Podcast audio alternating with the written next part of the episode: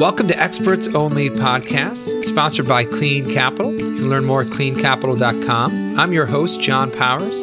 Each week, we explore the intersection of energy, innovation, and finance with leaders across the industry.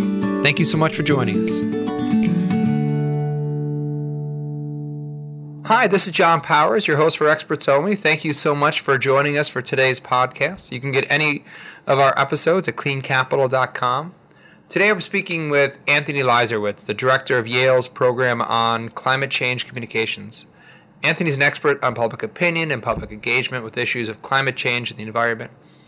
His research looks at a series of factors, including psychological, cultural, and political, and how they influence the environmental beliefs and attitudes for things like policy support and behavior.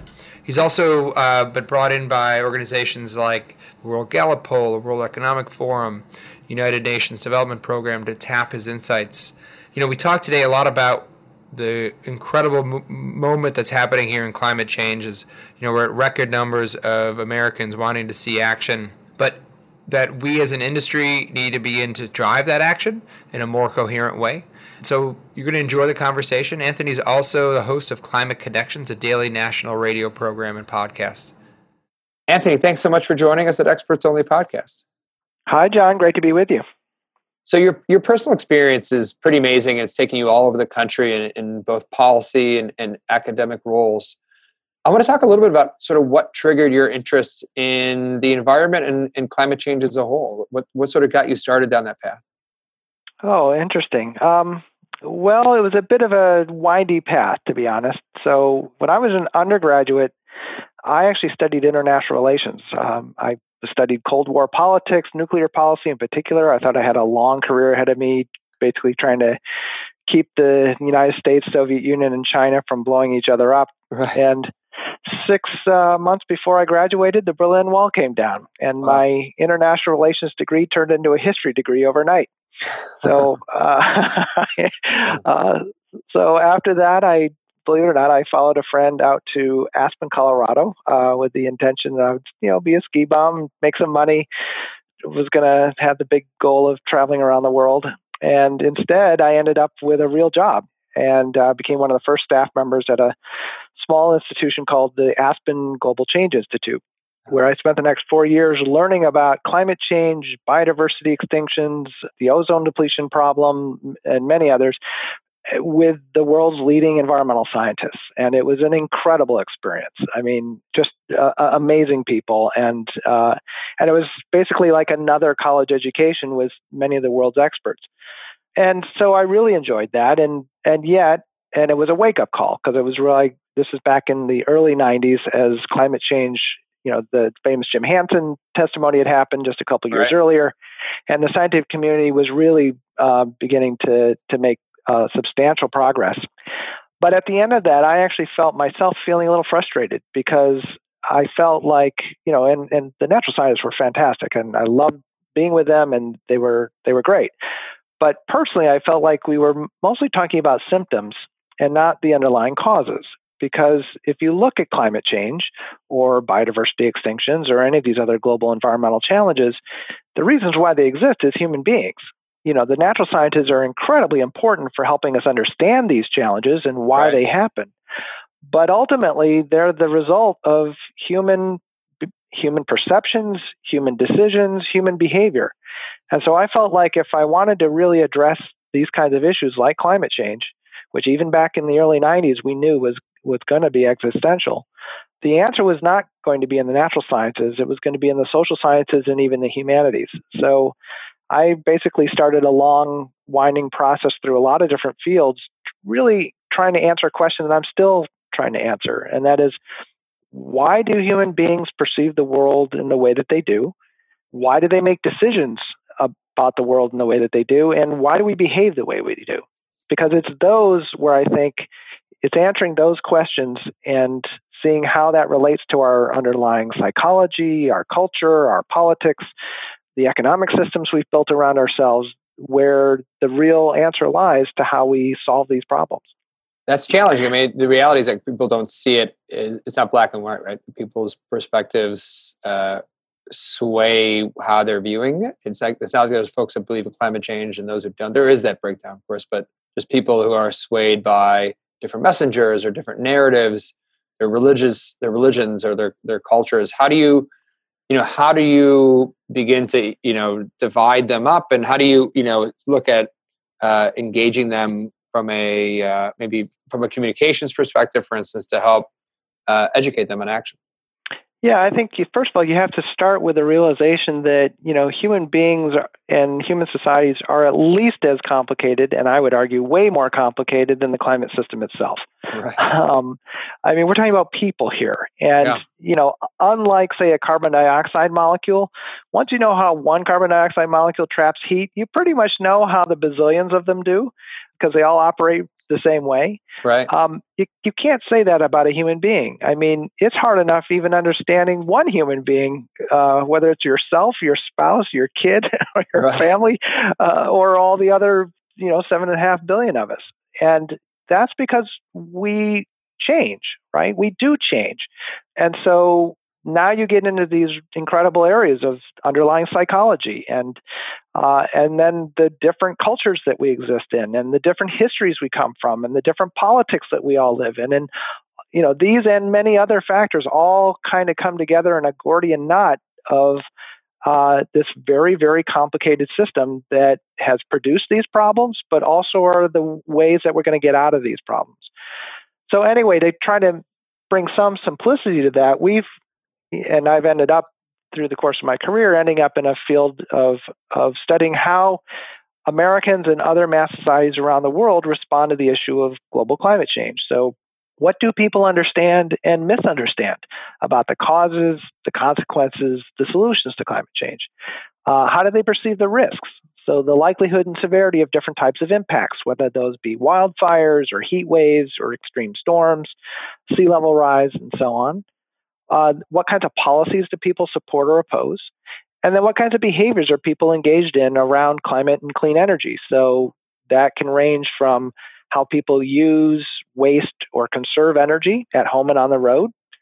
Secondly, is consumer behavior. So, will people actually prefer the products and services that are better for the earth? And likewise, and interestingly, to what extent are they willing to reward and punish companies for their actions or right. inactions? And I'll say, just as an aside, that we find in general, at least in the United States, that Americans are much more willing to vote with their dollars on this issue than they are to necessarily vote at the ballot box. And that's interesting because yeah. those signals to the private sector can turn out to often have political consequences too. A third major area is social behavior. So, how do we talk about this issue or more often don't talk about it and why? But also the role of social norms, these kind of unwritten cultural rules that guide much of our daily lives. And I'll just use a quick example. I mean, when I grew up anyway, uh, smoking was everywhere. It was right. in movies, it was in film, it was glorified, it was in bars and restaurants. If I flew across country, I'd be strapped in a seat in a metal tube next to about 30 other people that were puffing away. Right. You could not escape it. You know, today, if you and I were sitting in a crowd of people and I pulled out a cigarette and lit it, people would recoil in horror. That's how much that unwritten cultural rule, that norm, has shifted in our society. And it turns out those norms play a really important role around these issues too. And then the last uh, area of behavior that we look at is political. What leads some people to actually get engaged with the system and roll up their sleeves and say, you know, I'm not going to stand on the sidelines and watch the world burn. I want to get involved and do what I can to to change the larger system. And so those are the kinds of things we get to study. Uh, many, many studies here in the United States, uh, increasingly also at state and local levels. But we've also done a lot of this work internationally as well. So uh, we've done first two ever studies in China, uh, study in India, and then we partnered with the Gallup World Poll for a few years where we looked at this in about 120, 130 countries around the world. So anyway, it's been a fascinating journey, and it really has helped to both see the complexity of human responses out there, but also some commonalities as well. Um, some of the, the consistent things that seem to show up across many different people and cultures. Interesting. So I, I want to get into that a little more here in a second, but you know, talk for for the audience who aren't familiar with Yale's project on climate change communications. You know, as you sort of left Aspen and, and got into the space, what led you down the road to end up at, at Yale and, and, and launching this and, and talk for a little, little bit about what the project does. Sure. So, um, so I ended up deciding and took a few years to figure out where I was going to go to graduate school and ended up at the University of Oregon, go Ducks. And uh, it was just the perfect place to be. I got a degree in environmental science studies and policy. It was an interdisciplinary PhD uh, where I was trained as a human geographer, then did a bunch of uh, psychology outside of that. And I had the great fortune to meet and befriend and have as a mentor and then ultimately as a colleague one of the world's great psychologists, uh, a guy named uh, Paul Slovic. Uh, who really has helped create the field of judgment and decision making and what is now known as behavioral economics, along with people like you might have heard of, of Daniel Kahneman and, uh, and right. Amos uh, Tversky. Those three guys really did kind of lay the foundations of bringing these psychological uh, findings into the realm of decision making, including financial decision making, among as well as environmental decision making. So I was able to study with with Paul and learn a lot about how right. human beings perceive and respond to risk. Uh, but my interest continued to be climate change, and so I was able to apply a lot of those ideas and, and new ones to the study of this, and ultimately was uh, made an offer I couldn't refuse by the dean of the Yale School of Forestry and Environmental Studies at the time, Gus Speth, um, and uh, came to Yale and have been very happy here for the past 11, 12 years. That's amazing. So, you know, as, as we were talking offline, you know, this is something that's been near and dear to my heart. I got into clean energy and, and climate change after spending time in Iraq and coming home and, and launching a program called Operation Free to get more veterans involved in clean energy. And one of the really uh, enlightening experiences for me was when we hosted a, a racer named Leilani Munter, who actually just retired this week mm-hmm. out at the Kansas Speedway. And we took a platoon full of veterans into Kansas and had uh, 10,000 people stop by our tent to learn about climate change because we were uh-huh. hearing from a messenger that they trusted, which were uh, you know folks, uh, uh, military veterans, right? And for me, it was really enlightening to see how that messenger could could affect the current debate that was happening. And I mind you, this is this is about ten years ago. It was also about ten years ago when you launched your study with George Mason on on the global warming six Americas, and you dug into the six different categories, which I want to talk about more in a second. But you know, the, the alarmed, the concerned, the cautious, the disengaged, the doubtful, and dismissive. Tell us more about those sort of different types, and you know, what what's usually sort of factoring into. We talked a little about this earlier about factoring into what makes those folks fall into those different categories. Sure. So early in our work, we realized, of course, that Americans don't have a single viewpoint on climate change or, frankly, any other important yeah. issue. Um, and so then you'll hear a lot of people out there say, well, then there are believers and there are deniers. And that's unfortunately way too simplistic and does right. real violence, in fact, to the reality, which is that there are a lot of different perspectives on this. And in the course of our work about starting uh, over a decade ago, we did an analysis and basically realized that at least one way to look at this is to, is that we found what we call global warming six Americas, six very distinct audiences that are each coming at this issue from a very different starting point. And one of the first cardinal rules of effective communication, as well as education, is know your audience. Right. Who are they? Where are they? Who do they trust? What are their underlying values? Uh, what do they already know or think they know? Um, so on and so forth. Because only then can you try to meet them where they are not where you are. And so often, unfortunately, in this space and many others, people start from where they are and they themselves are and say, Let me tell you everything I know and why I think this is so important without taking the time to think about, well, where is their audience? And I mean, that can be as simple as, you know, a person in climate change or clean energy spewing a bunch of jargon at people who are like, what are you talking about? Right. right because right, they right. just because you're just you're you're assuming that they have all this background knowledge and frankly interest that they probably don't. So anyway it's just a, a case in point of how important it is that you know who your audience is. So the alarmed are uh, in fact we're uh, just releasing these results now are 29% of uh, the country. They are firmly convinced it's happening. It's human caused. Uh, it's urgent. They strongly support uh, action on climate change but they often don't know what to do. Right. Uh, that's the primary question in their head is you know what can i do? Uh, what can we do collectively? And they're really hungry to know those solutions. We've actually done a better job communicating the scale and scope and seriousness of the problem than we have what can be done about it. Yeah i, um, I get that question all the time from folks. Like, yeah i bet um, the next group is called the concern. That's 30% of the country. And these people also think it's happening, it's human caused, it's serious, but they tend to think of it as distant, uh, that the impacts are distant in time. We won't feel them for a generation or more, and distant in space. This is a problem really for polar bears or maybe right. some developing countries, but not the United States, not my state, not my community, not my family, my friends, or me, or any of the people and places I care about.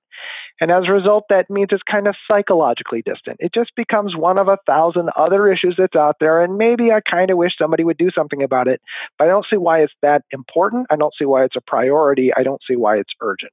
Right. Okay. The third group is what we call the cautious, about 17%. And they're still on the fence. Is it real? Is it not? Is it human? Is it natural? Is it serious or is it kind of overblown? They're paying attention, but basically are kind of confused. Then a small group, but important, about 5% that we call the disengaged. And these are people who basically say, you know, I think I once heard that word global warming, but right. I don't know anything about this issue. I, I, mean, I really don't know anything about it. So it's not ideology or politics or anything that's in the way. It's just they just really lack basic awareness. Right. Uh, then comes a group we call the doubtful, nine percent. Uh, these are people who say, you know, I don't think this is real. It's actually happening, but if it is, it's natural. It's nothing humans had anything to do with, nothing we can do anything about. So I don't see it as much of a risk, and I don't think about it all that much. And then last but not least is a group we call the dismissive, and they too are only 9%, but they are firmly convinced it is not happening, it is right. not human cause, it is not a serious problem, and most of whom just quite literally tell us that they're conspiracy theorists. They say it's a hoax, it's scientists making up data, it's a UN plot to take away American sovereignty, it's a get rich scheme by Al Gore and his friends, and many other such narratives. Okay. Now, important to note is that group is only 9%. Exactly. It's yeah. only 9%. But there are really loud 9%. There are really vocal 9%. There are 9% that has tended to dominate uh, the public square. And they've made themselves look to policymakers, to reporters, to many of us in society as if half or more of the country is in this is in this uh, category, but they're not. They're just loud. Yeah, I mean, I feel like that nine percent, right, has been empowered. I mean, if you look going back to ten years ago, you had, and I'd be interested to know how those numbers have adjusted, right, over the ten years, and especially in the recent, I think, surge of interest. But you know, you, Al Gore came out with this, um, the Inconvenient Truth, the Oscar-winning documentary, and really people began to, to gain the the understanding that this was an urgent threat. But of course, the backlash to that was pretty severe, and you had stakeholders mm-hmm. like energy companies uh, and oil companies take that 9%, which may have been larger than, I'm not sure, but, you know, actually fund them to make those voices even louder, right? Without question. So, yes, this is where this, inter- this issue, unfortunately, in many ways, gets bound up in our politics. Right. And of course, you cannot evade our uh, economic system, right? There are enormous political and economic forces with big stakes in this, right? I mean, so you mentioned the fossil fuel industry. Before that, it was the fossil industry as well as the manufacturing industry. You know, these and the fossil fuel industry to this day is the most profitable industry on the planet. They are perfectly happy with the status quo. Thank you very much. Right. And they have spent enormous sums to basically keep us locked into the status quo for as long as possible, including, uh, you know, and there have been many studies that have shown this, essentially adopting the exact same policy, the same strategy, communication strategy that was developed by the tobacco industry, which was, and this is in the tobacco documents, doubt is our product. They knew they didn't have to convince Americans that smoking was good for you they just needed to convince Americans that the science was still unsettled. It was still uncertain whether smoking was good or bad for you, even though the Surgeon General declared smoking was bad back in the 1950s. And because they kept that that element of doubt alive in the American public, especially by having paid scientists going out right. there and saying that the science was still uncertain, the industry was able to rake billions of dollars, uh, additional dollars into their into their bank accounts. It worked. Um, that exact same strategy, including some of the exact same scientists, uh, have been deployed in the climate change uh, war. So yes, there have been strong, strong interest there, and then there's the politics. But let me actually, before you know, we all know that you know the politics are pretty strong in this for this issue. Democrats overwhelmingly accept climate change as a real and serious problem. Republicans remain much more skeptical, though there are differences among Republicans too.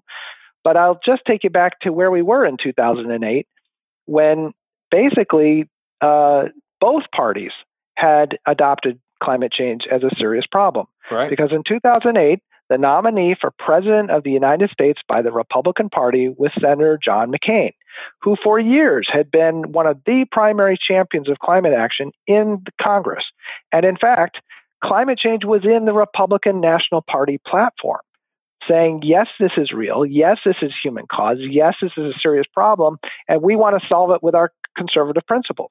You only have to go back 10 years and yeah. you saw that. I mean, he even co-sponsored legislation with Senator Kerry that would have been the the balance of the House uh, House legislation that actually passed. That's right. That's right. Um, now, of course, all is history because obviously right. he lost right. that election and Obama uh, uh, took power. And the reaction to that, and especially what we've shown in our research, the rise of the Tea Party in particular, and that rightward lurch of the Republican Party from 2008 saying climate change was real human cause and a serious problem to just a year and a half later basically going out to the very last end of the last twig on the last longest branch where the talking point became climate change is a hoax.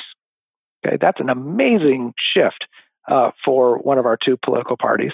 Yeah. Um, where they remain stuck for uh, a good part of a decade, though that has changed pretty significantly in just the past few years, where now uh, Republican views and concerns about climate change are at all time highs, even though President Trump and Republicans are still in control of the Senate.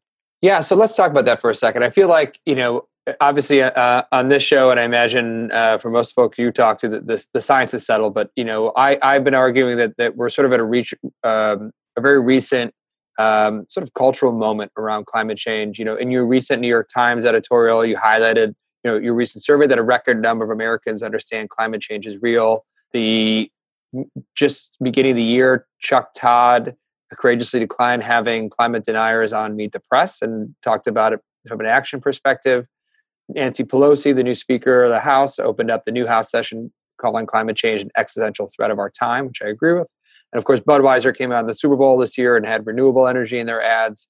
People are beginning to move. You've got evangelicals and, and the Christian Coalition doing amazing work educating folks on it.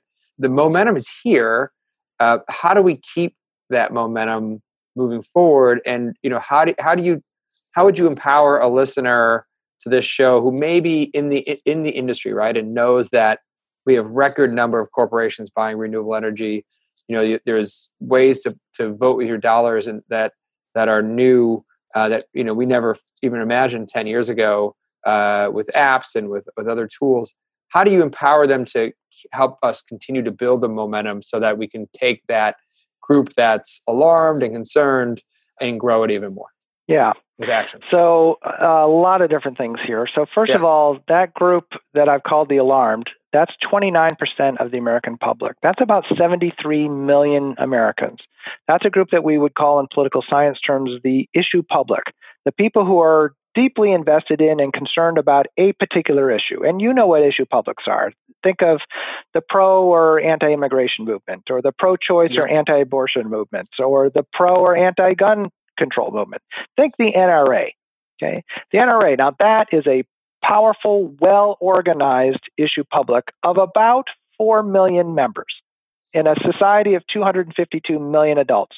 Wow. 4 million of them are members of the NRA and yet they clearly punch way above their numbers in terms yeah. of their political influence. Okay. I would suggest that the climate community has yet to coalesce into a powerful political force. And that is one of Absolutely. the big missing ingredients. Not the only thing. There's always got to be, eh, you know, the economics got to get right, and you know, there's still an importance of policy development and economic analysis and lobbying and campaign donations, and yeah, there are a lot of other things. But what's been missing in this community is the voice of people demanding that their elected representatives take action on this issue. Right now, there's not yet been enough either political uh, opportunity or pain for not being a leader on climate change. So I think that's shifting. So, one is that there's this enormous segment of the population, again, 73 million people, um, who are very, very concerned about this issue right now. They have yet, however, to be organized into a powerful movement. And I would say to your industry, the clean industry, uh, clean energy industry, that is doubly true. Right. Okay? The clean energy industry is the, been the fastest growing industry in America now for several years. You're beginning to see a number of big players, including both the generators of energy and the buyers of that energy. Like you just mentioned Budweiser, but we could go on with Google and Apple and many, many others. Yeah. Um, at what point does that industry finally begin to create and organize itself into a counterweight to the American Petroleum Institute? Yeah. Because they have a lot of political power. But the clean energy industry is, and you know this better than I do, but at least what I've been told, is still too busy clawing each other for market share to actually organize together to, to reshape the political climate of climate change. So it's not just about citizens getting organized and demanding action from their leaders. I think it's also in, and at least as much about the business community getting organized and demanding action and demanding that the rules be uh, recalibrated to support and accelerate and amplify the transition to a clean energy future. So I feel like there was mo- there was movement around this with you know the post Paris We're Still In effort by Ceres, but I completely agree with you that there's not enough initiative from an industry that, that's been on its heels for the most part trying to defend its position into being the aggressor and saying, you know, solar and wind are the fastest growing electricity generation types on, on, on the, the grid today. The largest, you know, eight states in this country have solar jobs as the number one growing job in that state. And we're, we're not telling that message enough. And, and I think that as an industry, we need to take it upon ourselves to do things like we do at Clean Capitals. We actually track our projects by what what congressional district they're in. So we can uh-huh. send letters to those members and let them know that we're in their seat. Not not lobbying them per se but just let them know that we're there right? We that we we are that's we right. are a, a, stakeholder for them to worry about Oh, and not just a stakeholder. You are you have an incredible story to tell of first of all the fastest growing set of job creation in the country. Period. At a time when people are still very hungry to find those right. good quality, high paying jobs, and that it's also of course, the we're in the we're just in the beginnings of what will be probably the biggest uh, economic transition in world history. I mean, as I understand it, and again, this is your field better than mine, but you know, this is this transition to a clean energy future is bigger than the computer revolution. It's bigger than the cell phone revolution, and so on. I mean, this is a, involving trillions of dollars that somebody is going to own and somebody is going to make. And, you know, that's really the question is, I mean, you know that as fast as solar and wind and other uh, clean energies are growing, they're still a tiny proportion of the mix, with a few exceptions in like Costa Rica or say, you know, Iowa as an example. It's still a tiny proportion of the overall mix, and you know, the, the growth potential is absolutely staggeringly huge. And meanwhile, we're competing against other countries that fully understand that. Right. I mean, I think that the Chinese had recognized this a long time ago and said, we're going to try to own as much of that market share as we possibly can. So, you know, at what point does the clean energy industry get organized, exert its own political power to help tell an incredibly positive and opportunistic story that isn't just simply about protecting us from the harms and coming ravages of climate change, which are right. should be incentive enough, but it also is about building the clean energy future that I think most human beings want to live in. So, so I'm going to just return it to the cultural piece for a second. And sort of my final question: We're obviously living in a time where we've got a president in the White House that's driving uh, a lot of debate through social media, and obviously throws out. You know, he, he's targeting those nine percent of deniers and giving them a bigger voice than they should have. So, how do you know what tools are available for the listeners to help counter to that debate? You know, for instance, I know the communication or climate change communication uh, program has some great research. Like, what's out there to help them reach out and have a dialogue with folks to to help help move them in the direction that we need to move them? Well, again, I just got to come back to where's your where's your trade association? Yeah. Where is the investment in developing that common voice and that common political strategy to affect the rules by which this game is being played? That's it. I mean, I can't tell you that. I will say that I think this is a great opportunity, in fact, because for as much as the president goes off, you know, saying climate change isn't real or attacking the clean energy industry or trying to bring back, you know, anachronistic uh, uh, sources of, of uh, fossil energy, I mean, we know that the tide is not with him, right? I right. mean, it's just those are not sustainable positions. And I think many, many people in Congress already understand that quite quite clearly. They're on the wrong side of history on this. So the question is really not if, it's how fast. Right. And I think as an industry, getting organized and developing a powerful common voice is going to dramatically increase the speed at which that transition happens. If you don't do it and you continue to fight amongst yourselves, the the status quo is chuckling all the way to the bank. Yeah, absolutely. So I want to end with reflecting on your trip out to Aspen after you graduated college to, to go become a ski bum. And yeah. if you could go catch yourself uh, as you're pulling into Aspen and sit down and have coffee or or grab a beer, what would you? What a piece of advice would you give to yourself? oh my. Um, Other than enjoy the ride, right? yeah, I mean that is basically what I would say, frankly, yeah. because you know my younger self was didn't know what was about to happen, didn't know what I was going to get exposed to, didn't know how opportunities would come my way. And I think as I've gotten older, I've gotten more and more fascinated by serendipity.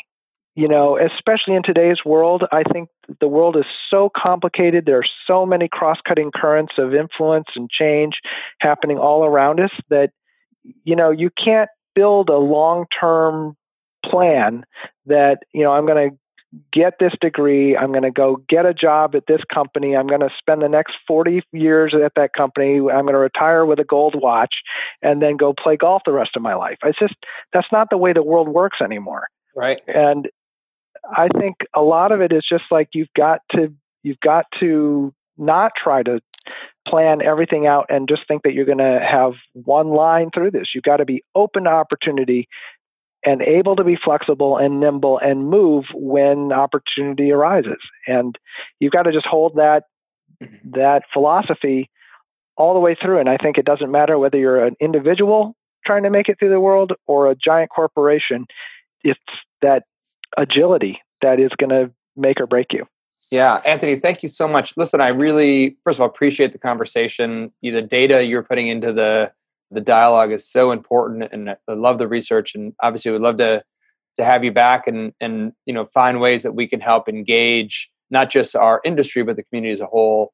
You know that's what one of the things we're trying to do here not just at clean capital but at experts only. So you know honored to have you on and and thank you so much for the work that you're putting into the community.